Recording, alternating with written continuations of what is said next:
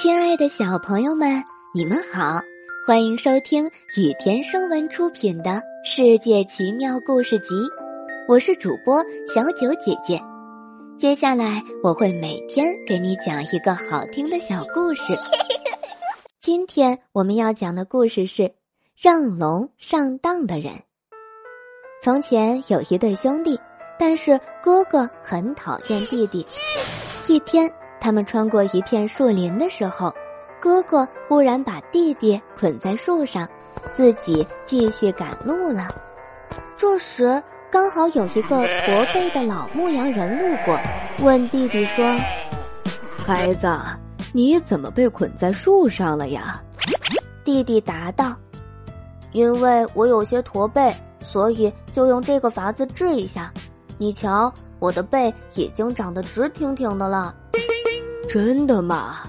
我希望你能把我捆在树上，这样我也可以长得直一点。牧羊人大声说：“非常荣幸，不过你得先把我身上的绳子解开，然后我就可以把你捆得紧紧的。”弟弟答道。很快，弟弟就把牧羊人捆在了树上，然后自己赶着牧羊人的羊群走了。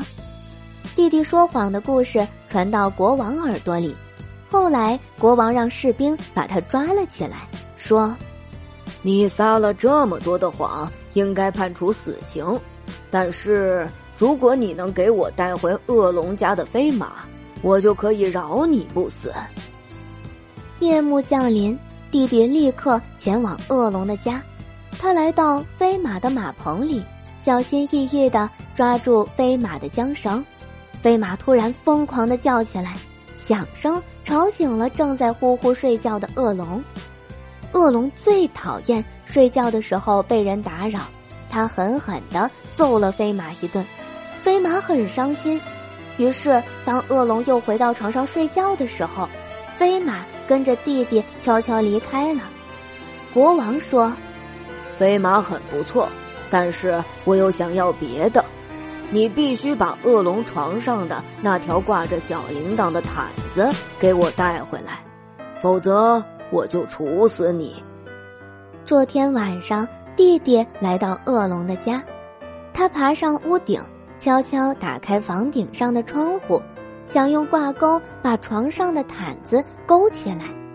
这时，小铃铛响了起来，恶龙被惊醒了，他一把扯过毯子。把弟弟从房顶上拽了下来，恶龙对他的妻子喊道：“明天我出去的时候，你把它做成丰盛的大餐，等我回来一起吃。”第二天一早，雌龙刚一松开绳子，弟弟就抓住雌龙，把它扔进了烤炉里，夺过那条毯子就跑，回到了国王那里。这远远不够，要把恶龙也抓回来，否则我就处死你。国王又给弟弟下了一个无理的命令。弟弟装扮成乞丐，朝着恶龙的家出发了。走到恶龙家时，弟弟发现恶龙正在自家门前忙着做箱子。这个箱子是用来干什么的呀？弟弟问。这是给那个杀了我妻子的人准备的，他还偷了我的飞马和毯子呢。恶龙气愤地说：“他罪有应得，但是箱子看起来好像不够大。”啊。”弟弟说：“你错了，这个箱子大的连我都装得进去。”恶龙答道：“好吧，如果你能进去，那应该能装下它，但是我敢保证。”你在里面肯定会觉得有些挤，不，绝不可能。你看，里面空间大着呢。为了给弟弟示范，恶龙一边说一边钻进了箱子。恶龙一进去，弟弟就把箱口盖得死死的，还钉了许多钉子。然后他背起箱子，把它带给了国王。后来，弟弟娶了国王的女儿，统治了这个王国。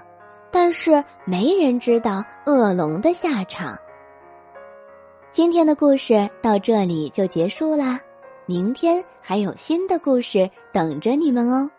小朋友们，晚安。